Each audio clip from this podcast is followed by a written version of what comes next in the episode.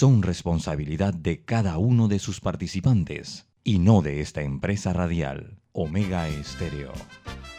Son las 7 y 30 de la mañana, hora de un buen café y hora de Infoanálisis, el programa de información y análisis más profundo y actualizado de Panamá. Infoanálisis con Guillermo Antonio Adames, Rubén Darío Murgas y Milton Enríquez. Infoanálisis por los 107.3 de Omega Estéreo, cadena nacional.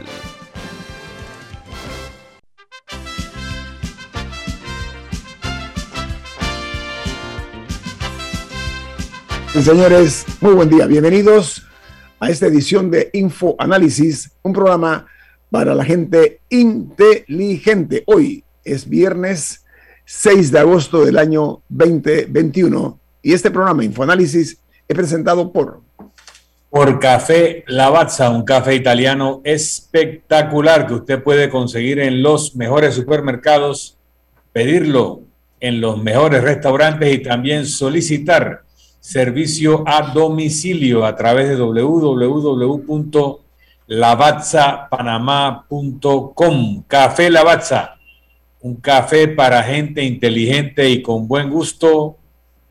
Le da la bienvenida a Infoanálisis. Pues amigos, se recuerden, pueden escuchar Infoanálisis a través de toda la frecuencia de Omega Estéreo a nivel nacional, 107.3 y 107.5. También en la página web de Omega Estéreo pueden hacer lo mismo y en la app de Omega Estéreo que está disponible tanto en Play Store como App Store. Y en sus televisores nos pueden sintonizar en el canal 856 de Tigo.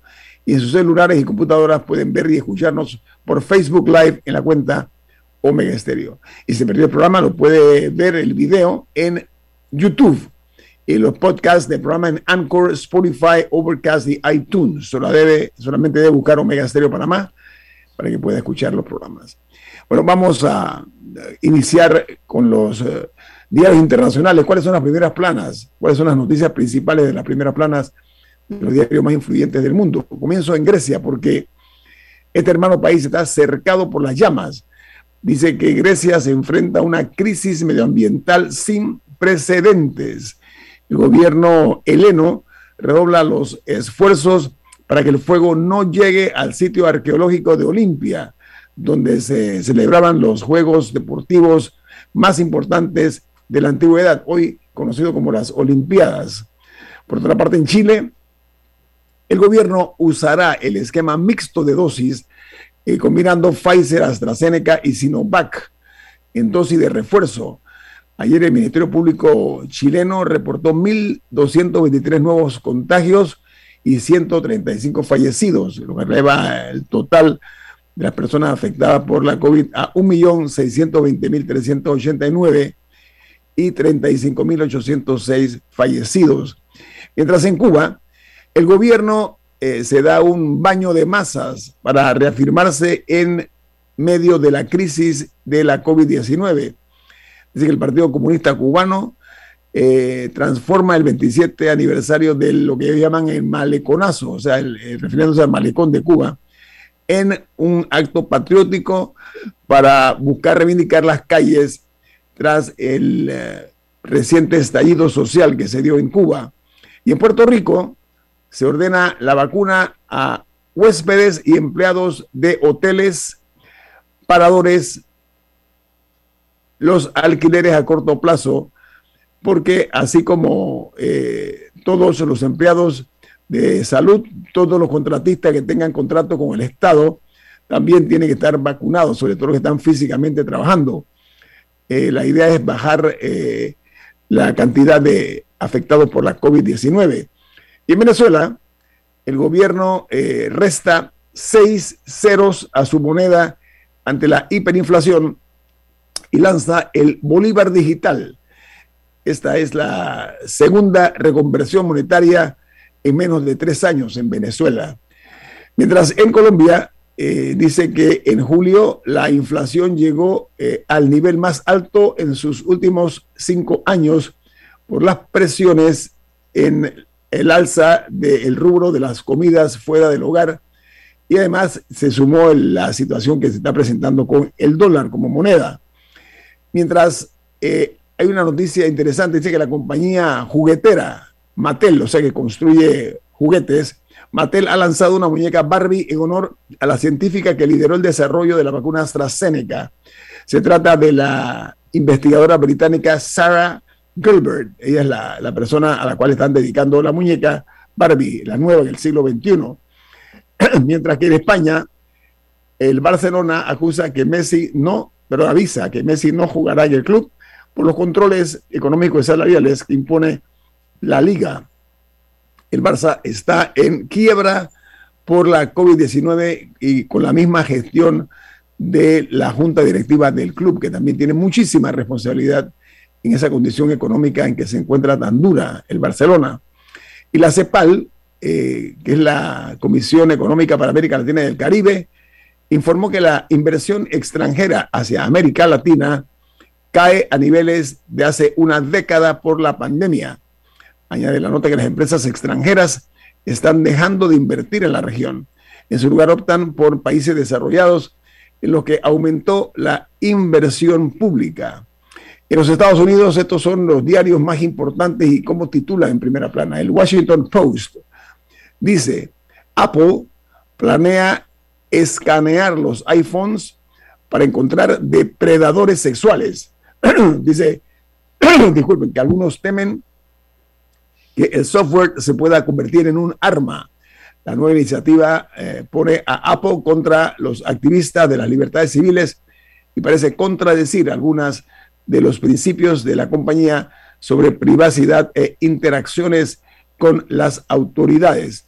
Mientras el diario The New York Times en su primera plana titula cómo Cuomo y su equipo eh, tomaron represalias contra sus eh, servidores públicos, contra sus subalternos o contra sus acusadores, porque son mujeres que trabajaron con, con, con, el señor Cuomo. Dice que el temor a las represalias eh, atemorizó a otras eh, y tuvo un efecto eh, eh, realmente escalofriante porque muchas mujeres dijeron que no lo habían hecho por una razón y es que no alcanzaron a alzar la voz por el temor a las medidas en, su momento.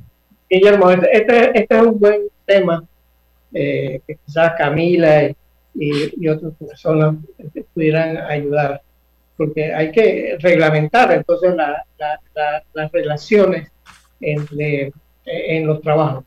Porque es muy normal que la gente se conozca y se case dentro de un trabajo, eh, pero también surgen los, amores clandestinos.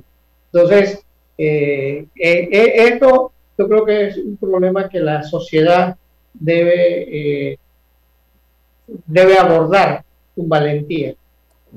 Sí, pero hay, una gran diferencia entre una relación consensuada entre dos partes adultas y que una de las partes unilateralmente acose sexualmente, toque inapropiadamente a otras, particularmente cuando está en una posición de poder como gobernador, sobre subalternas, en este caso, y que también las intimide para que no hagan acusaciones. O sea, son cosas totalmente diferentes haga uso de su, lo que se llama la, parte dominante. E, eso, de eso se trata. Continúo porque en Argentina, adivinen cuál es la principal noticia en todos los diarios argentinos.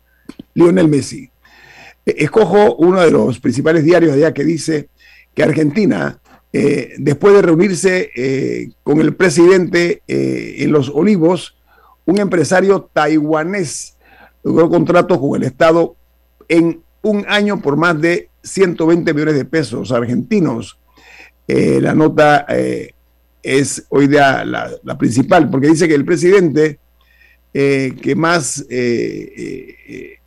ha, hecho, ha sido investigado, él y la primera dama, ahora mismo por un juez federal, el presidente de Argentina, por celebrar su cumpleaños en la Quinta de los Olivos, que es la casa presidencial, en medio del aislamiento social preventivo obligatorio que prohibía las reuniones sociales. Entonces este juez federal va a llamar, ya está llamando o citando al presidente, la primera dama y nueve personas más. En eh, Guatemala, el Colegio de Médicos pide al presidente Yamatei que la, eh, la ministra de Salud tome eh, medidas más drásticas contra la COVID-19, porque ya ellos suman 381.514 personas que están contagiadas y 10.578 muertos. hay una situación muy precaria en cuanto a las vacunas por una parte y por la otra, también los propios hospitales están teniendo problemas de, capacidad para atender. Y hay una noticia interesante que comparto con ustedes y es que en Perú el presidente Pedro Castillo fue eh, reconocido ayer como jefe supremo de las Fuerzas Armadas de la Policía Nacional en una ceremonia sin la prensa, no hubo medios de comunicación. Dice que tras haberse eh, tardado en, ser reconocido como líder de las Fuerzas Armadas, esto constituye eh, una gran interrogante que se hace, pero hubo algo ayer, que en esta eh, presentación de las Fuerzas Armadas ante lo que es jefe supremo, el presidente, eh, se dio algo inédito, y es que el presidente Pedro Castillo acudió al desfile militar sin llevar los objetos que simbolizan su condición de jefe de Estado. Yo vi el video, lo pueden ver en YouTube. Es un despliegue, una, un despliegue eh, muy impactante de, fuerza eh, armamentista por parte de los, de los militares peruanos, por una parte y por la otra, eh, marchan en una forma o sea, marcial, muy, muy europeo. Pero Pedro Castillo no tenía siquiera la banda presidencial y eso es lo que ha llamado mucho la atención. Tiene sombrero, eso sí, pero no la, la banda presidencial. Y hay expertos británicos que sugieren que el coronavirus evolucionará en formas mucho más graves. Dice que los países de la Unión Europea eh, han tomado ya medidas e implementarán eh, una tercera dosis de la vacunación o de refuerzo de la vacuna contra la COVID-19. Medida que es inexplicable. Lo que tienen que hacer es enviar esas vacunas a países que no las tienen porque las variantes se van a seguir produciendo en lugares donde la gente no está vacunada o sea, verdaderamente no es, no es ciencia nuclear. Necesitamos que todo el mundo esté vacunado. Entonces, porque hay gente poniéndose tres dosis cuando hay otros que tienen cero? Naciones enteras donde la vacunación ha sido paupérrima. Y eso van a ser producciones de variables, de, de, variantes, perdón, que van a hacer que los, que los vacunados en otros países pasen problemas de todos modos. Bueno, vamos ahora a Brasil porque eh, se suspende la importación de 37 millones de vacunas Sputnik V, que es de Rusia. Dice que las dosis que iban para Brasil se van a enviar a México, Argentina y Bolivia. Y en El Salvador se informa que los Estados Unidos tomará sanciones contra los corruptos, incluyendo el retiro de visas a sus familiares y personas más cercanas para que no puedan entrar a su país. Siguen los Estados Unidos eh, eh, apretando fuertemente a lo que es el, el escudo centroamericano, donde está El Salvador, Honduras y Guatemala, con, medidas que son, me imagino yo que es el inicio nada más de otras.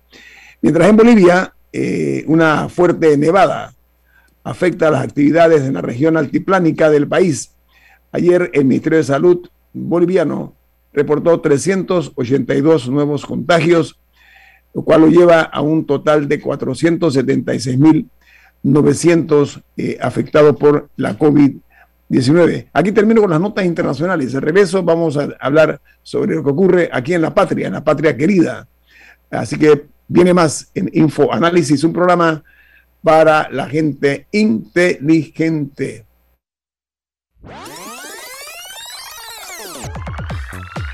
Omega Stereo tiene una nueva app. Descárgala en Play Store y App Store totalmente gratis. Escucha Omega Stereo las 24 horas donde estés con nuestra nueva app.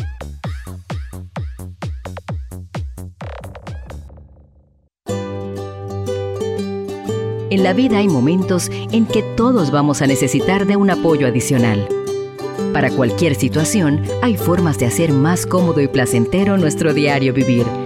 Sea cual sea su necesidad, en Hogar y Salud los apoyamos haciéndole la vida más fácil, porque contamos con la experiencia necesaria para recomendarle lo que usted necesite.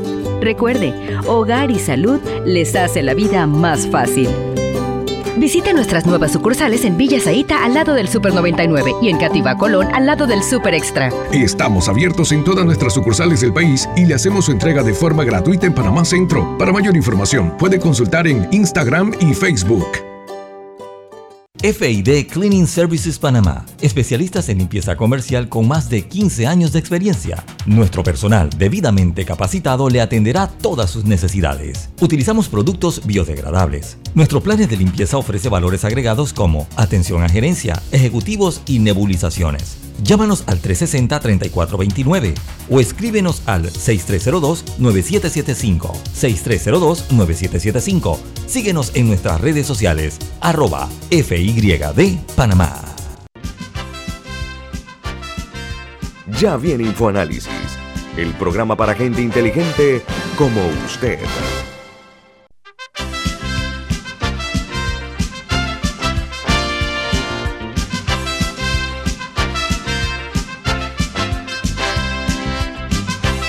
Bueno amigos, eh, esta mañana nos acompaña el profesor René Hernández, él es profesor en periodismo en la Universidad Nacional, un hombre con una trayectoria importante en el periodismo, pero que eh, en su debido momento en la administración del presidente Guillermo Endara Galimani hubo el cargo de jefe de prensa eh, del, primer presidente en democracia de nuestro país.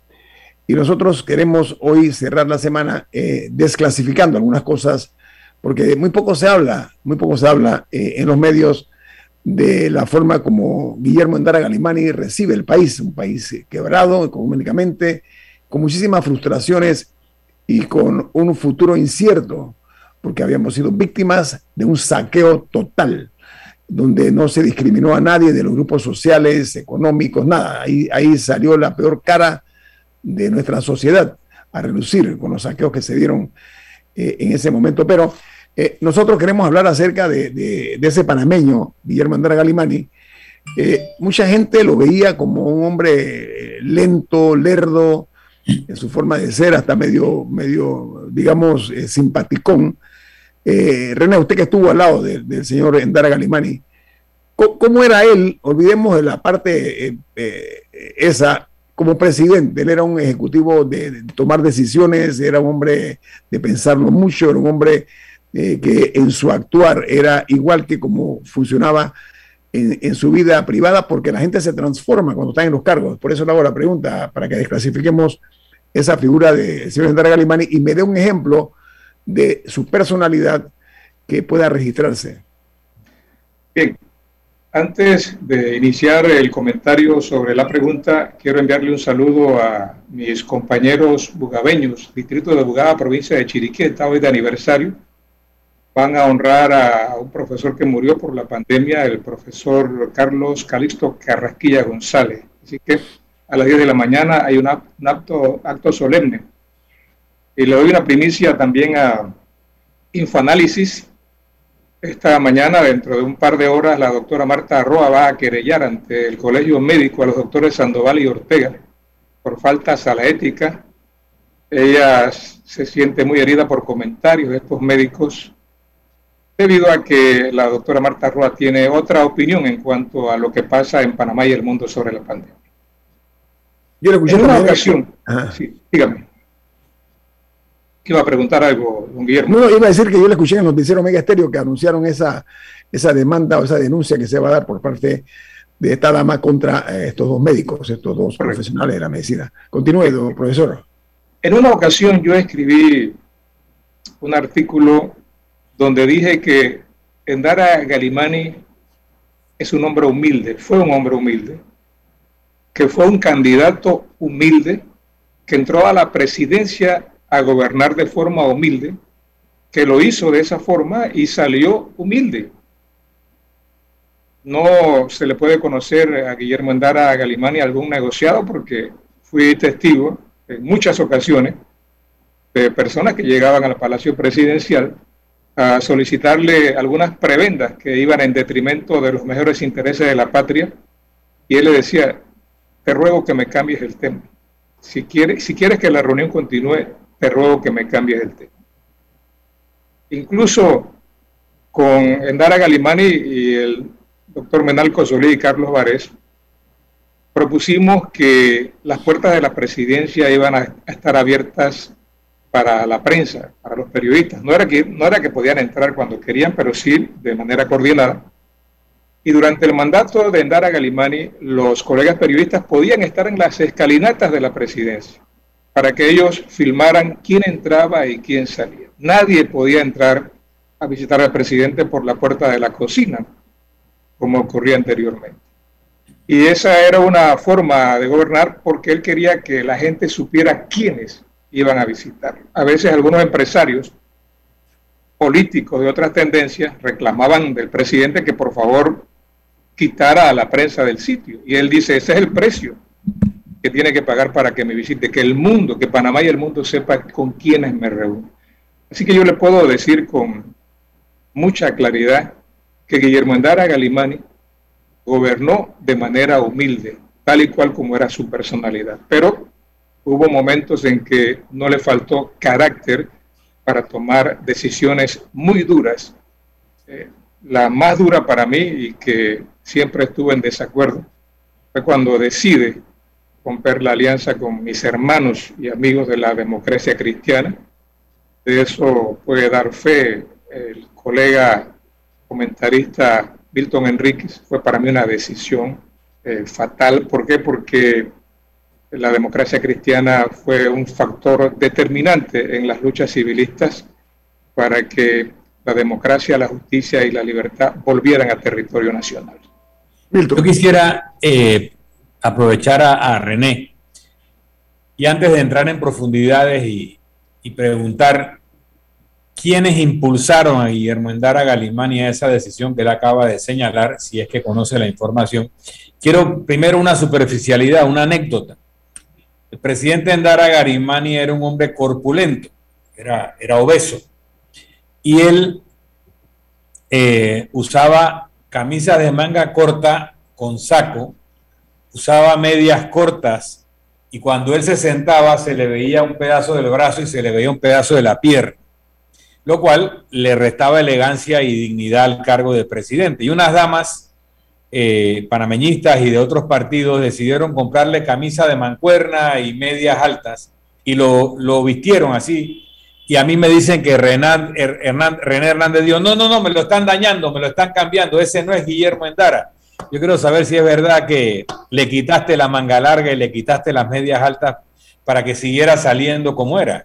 Es que el presidente tenía que ser lo que era. Y, tiene razón Milton esa anécdota, es correcto, es correcto. Así como la anécdota cuando la jovencita Marcela Endara le sacábamos la foto oficial como primera dama. Recuerden que al principio, los cuatro primeros meses, cinco meses, Marcelita fue primera dama. Hasta el 10 de junio del año 1990, que es cuando se realiza la boda en la Catedral Metropolitana. Pero es cierto, y en torno a la pregunta inicial, para mí, a mí no me, no, me queda duda que el mayor influenciador para la ruptura de la alianza fue el excontralor ya desaparecido Rubén Darío Carlos. En las reuniones que se daban en Consejo de Gabinete había unas peleas increíbles. ¿Por qué? Porque en ese momento nosotros no vislumbrábamos la intención del señor Carles de asumir la candidatura en 1994. Pero le daba durísimo eh, Carles a la democracia cristiana en los consejos de gabinete, donde él decía, fíjense pues, qué cosa, nosotros, los Molirenas, somos los recaudadores de los dineros que necesita Panamá para las obras sociales. ¿Y quiénes son los que hacen las obras y se ganan todos los porotos? La democracia cristiana, porque la democracia cristiana tenía todos los ministerios sociales, tenía el Ministerio de Salud, el Ministerio de Vivienda, el Ministerio de Obras Públicas. Educación también. Educación también con la, la Ada, de Bordón. de Bordón, correcto. y se daban estas peleas y él influyó cuando Endara me consulta a mí, yo le digo al, presidente, presidente, estamos muy jóvenes nosotros para dar esa impresión de que estamos, vamos a, romper la alianza con un hermano del alma como Ricardo, Ricardo Arias Calderón, que en su momento era la figura más potable con los atributos más grandes para ser el candidato. Todos sabíamos en ese momento que las fuerzas de defensa no tolerarían una candidatura de Ricardo Arias Calderón. Al extremo que se hizo un perfil psicológico de Guillermo Andara Galimani y nosotros encontramos documentos importantes en el EDO donde ellos decían que Endara Galimani se asemejaba muchísimo a la figura de Santa Claus, un hombre bonachón, un hombre bueno, un hombre que va a regalar, un hombre que no va a decir que no. Pero en el camino se estrellaron porque Endara Galimani en su momento tuvo mucho carácter. Voy para allá. A ver, una de las de los reclamos históricos de algunas personas que dicen que eh, Endara Galimani eh, fue manoseado por los gringos, o sea, que él hacía lo que los estadounidenses le decían y que habían oficiales dentro de la presidencia, oficiales, altos oficiales de alto rango, coroneles, etcétera, pululando en, la, en el Palacio Presidencial. ¿Cómo manejó el presidente Galimani, Endara Galimani, para eh, sacarlos del, del, Palacio Presidencial? René, si tienes esa información. Sí, eso ocurrió al principio por la debilidad de seguridad que teníamos nosotros. Recuerden que en la invasión los norteamericanos fallaron en, algo. Ellos no contaron con una estrategia de seguridad que pudiera poner el orden en nuestras calles. Dejaron eh, el país fundamentalmente en las capitales de provincia y en la capital de Panamá, sí, al garete al extremo que ustedes, ustedes fueron testigos de ese saqueo inaudito donde incluso personas encopetadas y de altos apellidos y de alta cultura se le vieron cargando y, haciendo eh, cosas que uno jamás se imaginaría. ¿Por qué? Porque quedamos eh, sin seguridad. Y es cierto que al principio habían militares de alto rango pululando por la presidencia de la República, pero una vez eh, se fue dando el control a través de la fuerza pública que comandaba el ministro de Gobierno y Justicia, Ricardo Arias Calderón, ellos fueron yéndose. Pero aquí hay una cosa importante.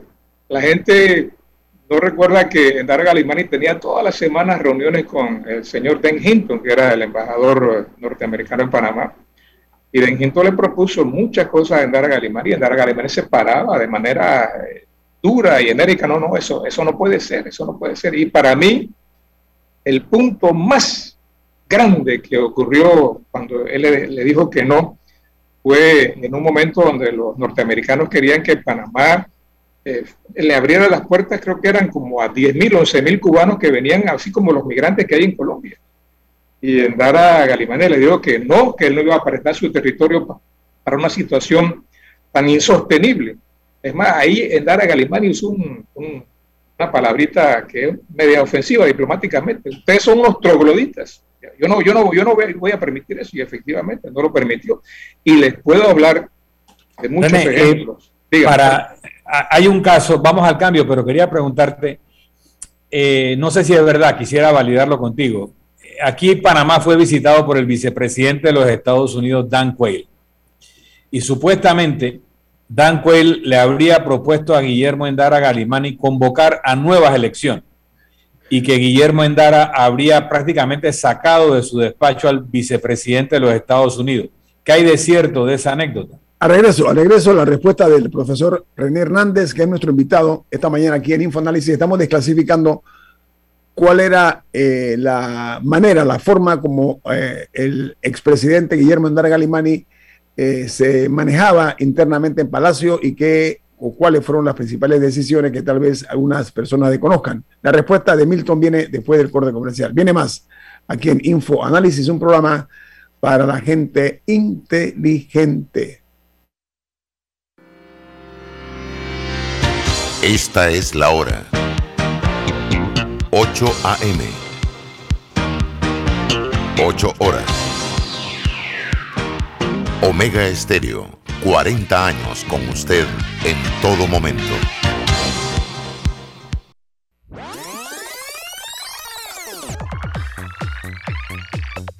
Omega Stereo tiene una nueva app. Descárgala en Play Store y App Store totalmente gratis. Escucha Omega Stereo las 24 horas donde estés con nuestra aplicación 100% renovada.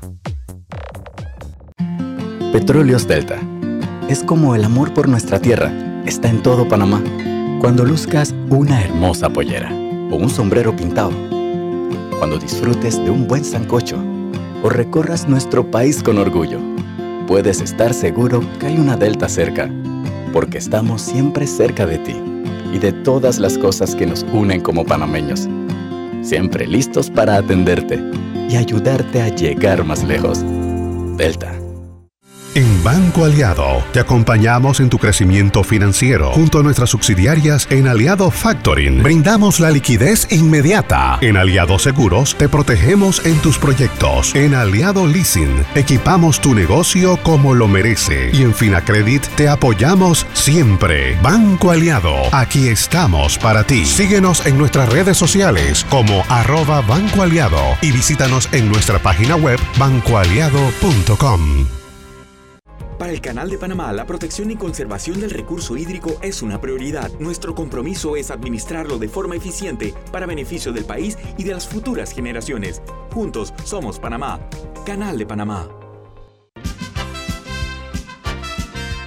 Ya viene InfoAnálisis, el programa para gente inteligente como usted.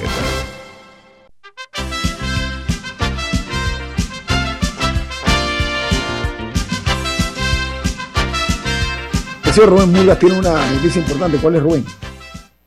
Rento Pio Box es la forma más segura y confiable de traer sus compras por internet personales y de sus empresas. Servicio aéreo y marítimo semanal con entrega gratis. Seguimiento en vivo de sus pedidos por medio de nuestra aplicación. Para más información, llamar al 6255 4285 6255 4285 Rento Pio Box Rento con B de Veloz. Bueno amigos la respuesta a la pregunta de Milton eh, Milton decía que eh, hay información que se maneja de que cuando vino a Panamá el, eh, entonces vicepresidente de los Estados Unidos Dan Quayle se reunió con el presidente Ndara Galimani y que se dice que eh, fue muy agria la reunión y al punto que Endara Galimani eh, sacó eh, al vicepresidente norteamericano. ¿Qué hay de eso? Usted que estuvo muy cerca. No, pero por el planteamiento de que tenía que llamarse a nuevas elecciones. Ok, ah, gracias. Don René. Ese, ese, comentario se dio en aquella, aquella época. Pero déjeme hablarle primero sobre la llegada de este vicepresidente que tenía muchas féminas locas a nivel mundial y especialmente en Panamá cuando se supo que él venía. Un, personaje joven para la época, el vicepresidente del, del señor Bush. Cuando llegó la avanzada y que nos reunimos en el Salón Amarillo, empezaron a dar indicaciones por parte de los norteamericanos.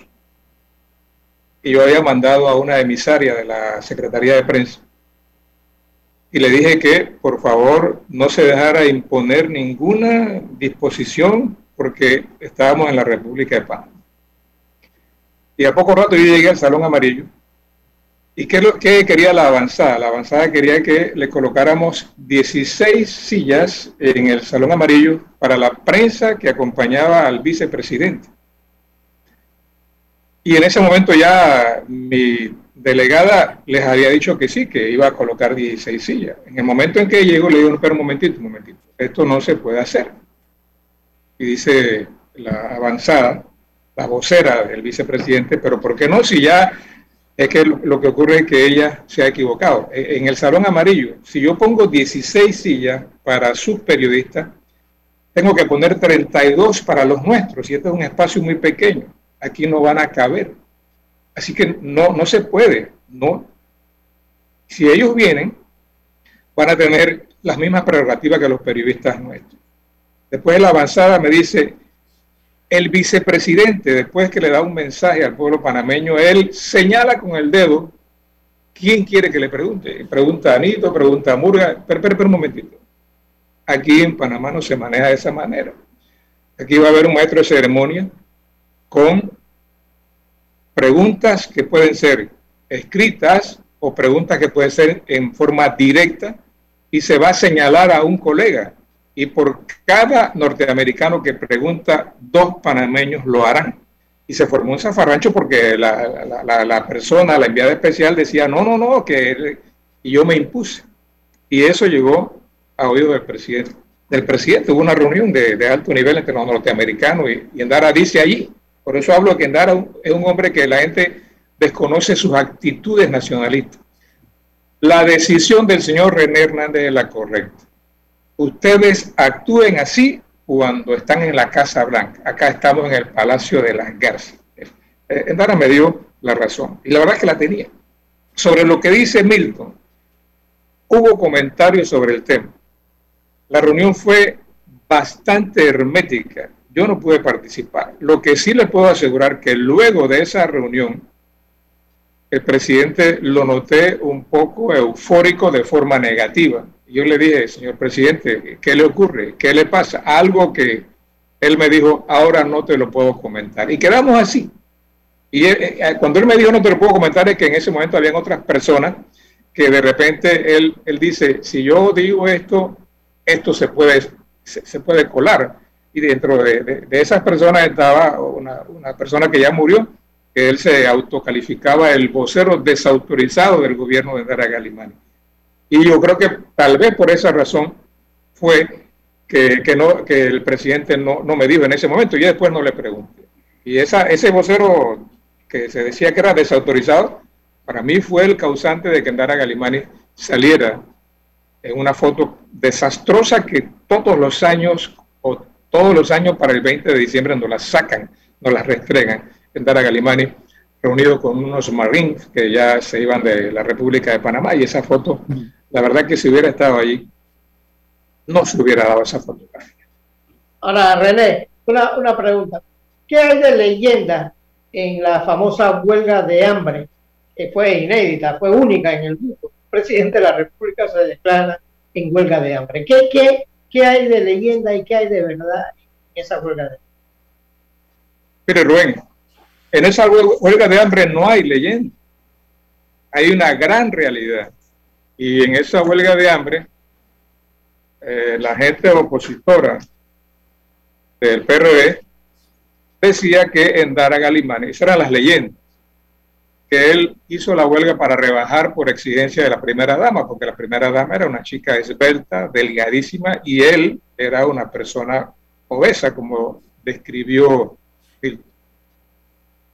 Endara Galimani sorprende a Panamá y al mundo un 1 de marzo de 1990 cuando se instala la primera asamblea en democracia cuyo presidente Carlos Arellano Lenos de la democracia cristiana y solamente dos personas sabíamos cómo iba a terminar ese discurso del presidente Menalco Solís y este servidor. Dara Galimani al final anuncia que a partir de ese momento se trasladaba desde la Asamblea Legislativa hacia la Catedral Metropolitana, donde iniciaría una huelga de hambre. La razón, él quería decirle al mundo, pero fundamentalmente a los norteamericanos, el abandono en que se tenía la República de Panamá, porque aquella promesa de inundar con miles de millones de dólares para recuperar la economía panameña, eso quedó en mueca. Eso se vino a dar después de un año y dos meses, cuando los norteamericanos habían prometido darle inmediatamente a Panamá mil millones de dólares. Pero eso empezó el rejuego en el Senado norteamericano y al final que se decide, de esos mil millones de dólares, el Senado aprueba que 600 iban para la Nicaragua de Violeta Barrio Viuda de Chamorro y 400 para la República de Panamá. Lo que salvó al gobierno de entrar al principio fue el hecho de aquellos dineros que los norteamericanos habían congelado porque ellos reconocían a Eric Arturo del Valle como el presidente legítimo de Panamá en el exilio. Eso nos salvó esos 400 y pico millones que, los norteamericanos tenían retenidos. Pero esa huelga de hambre fue efectiva porque hubo un triunvirato de países del primer mundo fuertemente eh, desde el punto de vista financiero que corrieron a auxiliar a la República de Panamá. Y frente a eso, eh, la administración norteamericana empezó a darle un poquito más de vapor a lo que se aprobaba en el Senado para auxiliar a un país que había quedado desprotegido por los invasores. Y quebrado también, ¿no, Camila? Quebrado, quebrado. Eh, profesor, uno de los reclamos eh, que ahora se hace mirando hacia atrás es que es por qué no se reformó la constitución en ese momento de grandes cambios eh, post invasión. Ese es un, un, reclamo que creo que todos hemos escuchado y quería saber usted que la vivió, eh, ¿Por qué considera que no se hizo?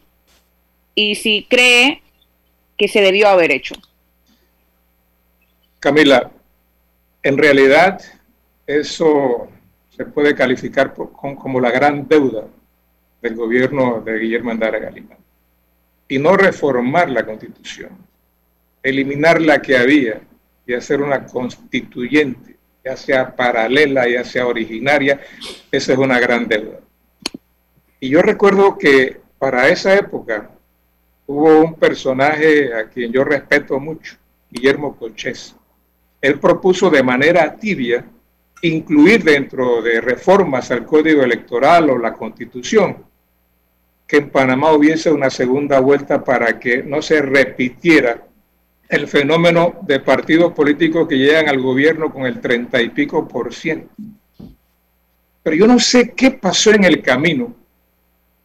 Y en una ocasión yo le pregunté a Andara Galimán y él me dijo que habían tantas cosas por hacer, tantas, que de repente faltó lo, principal en la agenda que pregunta Camila. Es más, no recuerdo muy claro, tal vez Milton me ayude, pero aquí hubo intentos de hacer reformas constitucionales que, que empujó, abanicó Arias Calderón con Guillermo Andara Galimán y creo que en el plebiscito nosotros fallamos, votaron en contra de, la propuesta. En el 92 se logró un referéndum para aprobar un paquete de reformas constitucionales, pero tenía una característica que era un proyecto del oficialismo, del gobierno, pero al cual se oponía el partido Morirena y particularmente el entonces Contralor, y se hizo campaña en contra desde el propio gobierno al proyecto de cambios constitucionales. Pero Morirena era socio en el gobierno con Endara Alemania. Eso sí, sí, sí, sí.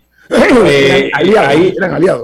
la, la excusa o razón era que se separaba el control previo del control posterior dentro de las funciones de la Contraloría porque nosotros opinábamos que refundir y mantenerlo como está ahora, el control previo y el posterior en la misma entidad, era una invitación a la corrupción, que ya teníamos décadas de ser un país corrupto y ese superpoder de la Contraloría no lo había evitado. Treinta años después se mantiene la misma situación. Acusamos de que hay una enorme corrupción y la Contraloría tiene control previo y posterior. ¿Por qué eso era importante? Porque al ejercer el control previo te haces cómplice del acto corrupto y tú mismo no te vas a investigar con el control posterior para determinar que hubo un acto de corrupción en el cual tú has sido cómplice al firmarlo. Entonces, cuando se hizo la reforma constitucional del canal, ahí sí se separó y la Contraloría General solo tiene, control posterior en los actos del canal porque hay un fiscal, fiscalizador interno. Bueno, con esa excusa se hace una campaña contra las reformas constitucionales del 92 eh, a pesar de que ese cambio constitucional entraría en vigencia después del año 94. Y bueno, se da al traste el esfuerzo. Oiga, profesor Hernández, eh, le agradecemos mucho su participación aquí en Infoanálisis por, eh, porque a Guillermo Andara Galimani, en opinión de no pocos, no se le ha hecho justicia. No se le ha reconocido el esfuerzo y de manera denodada como él le entregó el país posteriormente a su salida, un país ya más robustecido, país más, eh, eh, más en paz, para que eh, nosotros, con, el esfuerzo de muchos panameños que lo acompañaron, y de la propia empresa privada, se logrará sacar a la nación panameña de la situación endeble en que quedó post invasión. Así que, profesor Hernández, muchas gracias por compartir con nosotros esas vivencias con ese nacionalista comprobado que fue Guillermo Andrés Galimani. Muchas gracias, profesor. Gracias a ustedes. Y para finalizar, quiero decirles que conocieron ustedes a un hombre humilde, un hombre con carácter, un hombre que creyó muchísimo en lo que significa soberanía. ¿Sabe qué? A mí me dijo alguien, dijo, mira, Guillermo, el presidente Andrés Galimani, así como entró a la presidencia, salió igualito sin un dólar de más. Así me dijo una persona. él, salió con menos dinero, don Guillermo Andara. ¿Ah, sí? Sí, él salió con, menos dinero. Guillermo Andara Calimani, cuando él hizo su declaración patrimonial, tenía haberes por un millón setecientos mil dólares. Y cuando él salió, él tenía en sus haberes un millón y medio. Y cuando yo cuento esto, la gente me dice, pero no puede ser que no, no. Así fue. Y recuerdo que cuando él declaró su patrimonio de 1.7, el diario El Siglo sacó en primera plana que su patrimonio eran 17 millones. Y algunos asesores que él tenía le dijeron, pero, pero no aclare nada, presidente, eso le da margen para usted subir de 1.7 a 17 millones. No, no, no, no, quítame eso. Ni se te ocurra volver a repetir eso. Y para finalizar, yo quiero decirles también, incluso para Camila, para que conozca un poquito de la historia, por qué a Endara Galimani le decían pichulo.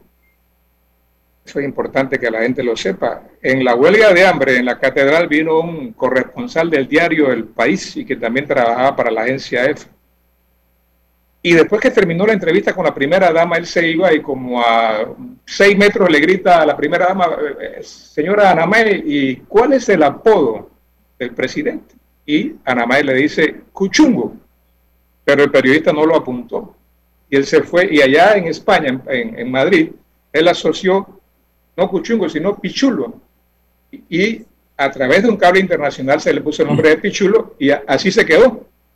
Al extremo que a Anamay le decían Pichulina y a mí me decían Pichulín en aquella época.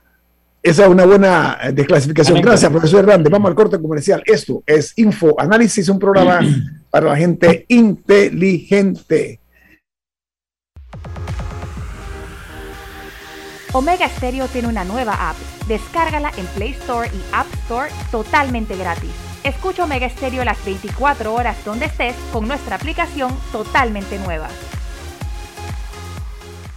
VIP Desinfectante en aerosol está certificado por un laboratorio que cumple con los protocolos EPA de Estados Unidos que elimina el coronavirus causante de la COVID-19. Confía en VIP Desinfectante para proteger a tu familia y mantenerla a salvo de la COVID-19. Utiliza VIP todos los días para desinfectar las superficies.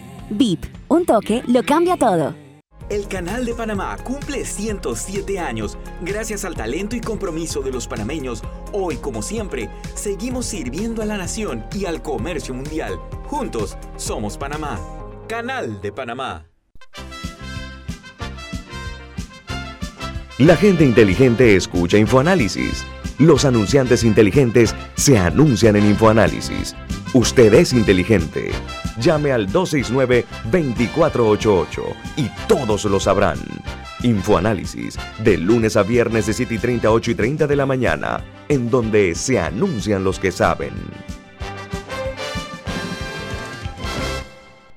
Si desea que sus colaboradores trabajen desde su casa, podemos ayudarle. En Solutexa somos expertos en aplicar la tecnología a las técnicas y trabajos de oficina.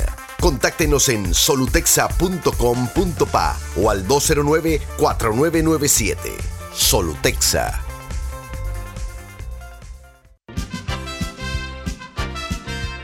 Ya viene InfoAnálisis, el programa para gente inteligente como usted.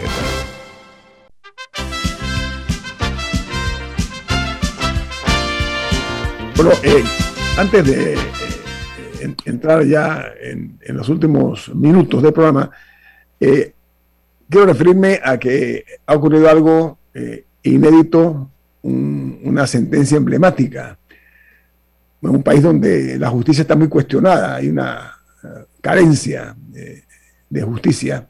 Y es que cuando hablo de sentencia emblemática me refiero al voto unánime del Pleno de la Corte Suprema de Justicia que ha ordenado al primer eh, tribunal del primer distrito eh, judicial que admitiera y resolviera acusaciones que antes habían sido rechazadas. Me refiero a un litigio que tenía ya 15 años de estar allí durmiendo el sueño de los justos y eh, se señala que hubo en ese fallo aquella vez actos de corrupción por parte de jueces y magistrados. Dice la información que hay, hay actos deshonestos que incluyen tráfico de influencia, compra de fallos y eh, corrupción de funcionarios judiciales, además de recibir sobornos.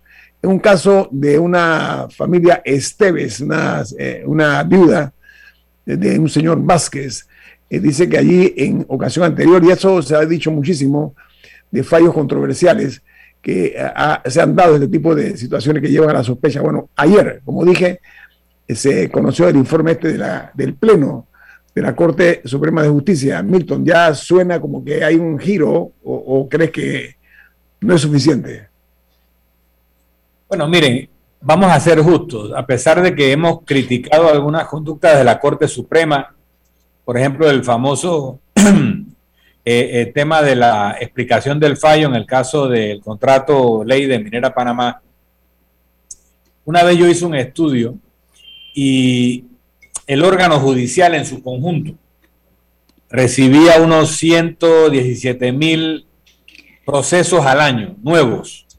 Los, los, evacuaba, perdón, evacuaba 117 mil procesos al año y quedaba siempre un rezago como de 5% que se acumulaba cada año. Pero cuando tú tienes 117 mil o 120 mil o 100 mil procesos y tú en los medios ves cuestionamientos de posible corrupción, etcétera, en cinco casos, en diez casos. Eso no es un indicativo de que haya corrupción generalizada en el Poder Judicial, sino todo lo contrario. Porque si no, tú tendrías manifestaciones de miles de personas en la calle quejándose de miles de casos fallados de forma injusta. Así que yo pienso que desde hace muchos años el Poder Judicial funciona bastante bien dentro de los parámetros de justicia o veríamos estas reacciones de protesta, que hay casos emblemáticos, especiales, donde es probable que haya habido alguna incidencia corrupta y, se han denunciado y se han ventilado en la opinión pública, pero eh, el, el órgano judicial no ha comunicado bien ese averaje de resultados eh, correctos o justos en su desempeño.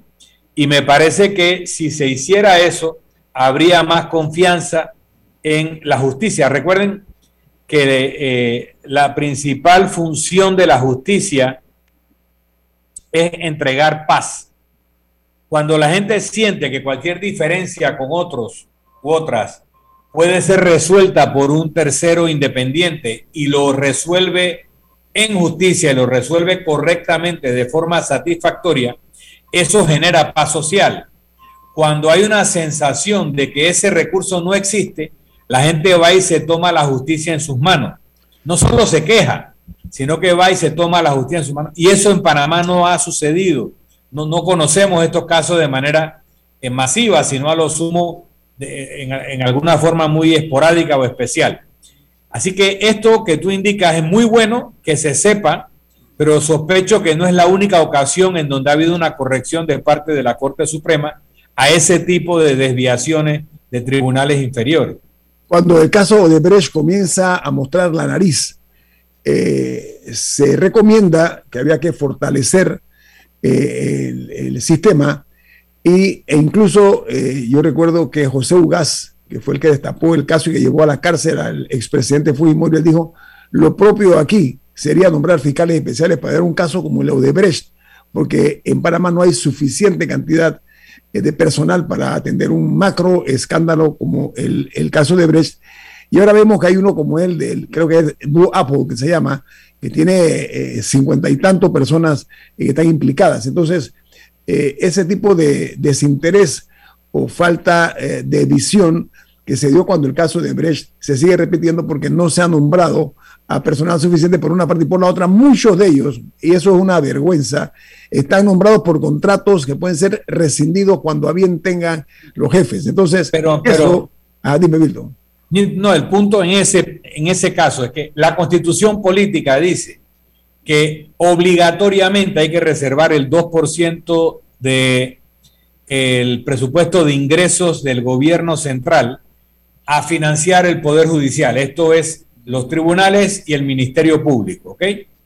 Y normalmente el órgano ejecutivo, que es el que propone, y el legislativo, que es el que aprueba, le dan estrictamente eso. Y ha habido ah, recientemente una noticia donde el procurador estaba por demandar eh, el proyecto de presupuesto o el presupuesto porque ni siquiera eso le estaban dando. Entonces, cuando tú ves a un órgano judicial subdotado, no es culpa del órgano judicial, quien normalmente pide los recursos que necesita. Es un órgano ejecutivo que le regatea y un órgano eh, legislativo que acompaña al Ejecutivo en ese regateo con la intención de mantener sometidos a los jueces con la soga cortita para que no se metan en ciertas honduras. Entonces, ese punto que tú señalas es válido, pero mira que en el caso de Blue Apple, la jueza que lo lleva, eh, Valoisa, y el apellido lo, lo Martínez. Martínez, ¿no? Valoisa, Valoisa Martínez.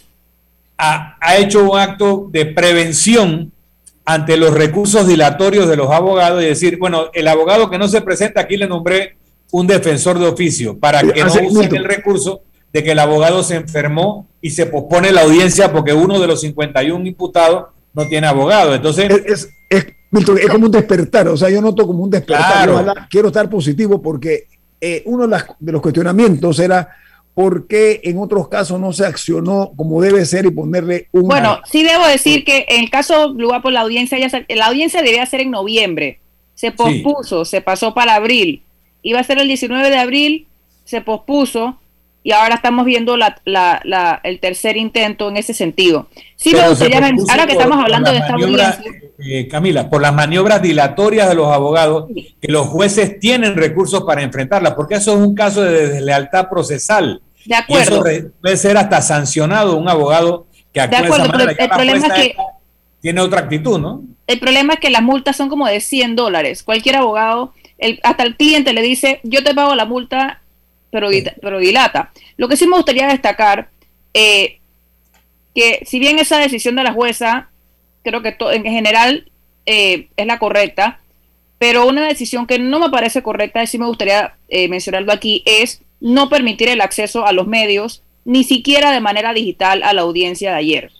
los tenían cercados con unas vallas, esas de la JMJ, a una distancia de la puerta, no se ha publicado la información ni siquiera de quiénes son los abogados de quién. Ellos tenían que estar a lo lejos tratando de adivinar qué abogado estaba entrando a la puerta por allá, por allá lejos. Y eh, no se le puso ni una pantalla, que perfectamente se podría haber hecho, como sí. se ha hecho en otros casos. Tienes razón, eh, hay una, hay una sospecha de... Exacto, no se les permitió. Es más, nadie sabe cómo se ve el Teatro Balboa por dentro en estos momentos porque nadie, no hemos visto ninguna foto siquiera de cómo se ve ese teatro que está siendo usado como juzgado. Bueno, Así que esa es una mala decisión de la jueza que esperamos rectifique, porque este es un caso de alto perfil y no puede ser que toda la información que se conozca sea de lo que quieran decir los abogados y los fiscales una vez salen o lo que quieran publicar en los comunicados el Ministerio Público y el órgano judicial. No hay razón para que haya reserva en este caso. No hay información de seguridad nacional. Tenemos que tampoco hay información sobre la intimidad de Pero nadie. El problema adicional, Camila, es que lo que se sabe es lo que dicen los abogados defensores, que que muchas veces no corresponde con lo que pasó. Es lo que dice Camila, Por exactamente. eso se debe, hay- se Eh, debe permitir el acceso a la prensa, aunque sea de forma virtual. Este es un programa inteligente que a nosotros nos, nos, nos da muchísimo gusto cuando nos corrigen lo que decimos nosotros cuatro. Eh, aquí hay un mensaje, dice, buenos días amigos de Infoanálisis. La palabra averaje no existe en el diccionario de la Real Academia Española de la Lengua. La palabra correcta sería promedio. Siempre los escucho. Manuel Reyes Sicilia desde David, provincia de Chiriquí. Muchas gracias, don Manuel, por, por la observación. Milton, ¿quién despide nota. el programa? Eso, esa, esa corrección nos afecta el averaje de bateo, pero creo que mejoraremos el promedio. Muchas Seguro. gracias al amigo Manuel Reyes Sicilia. ¿Quién Nos vamos y lo hacemos disfrutando una deliciosa taza de café Lavazza, un café italiano espectacular. Café Lavazza, un café para gente inteligente y que lee el diccionario. Les pide Infoanálisis. Bueno, manténgase en sintonía de Omega Estéreo porque viene Álvaro Alvarado con su programa Sin Rodeos. Ha terminado el infoanálisis de hoy. Infoanálisis por los 107.3 de Omega Estéreo, cadena nacional. En la vida hay momentos en que todos vamos a necesitar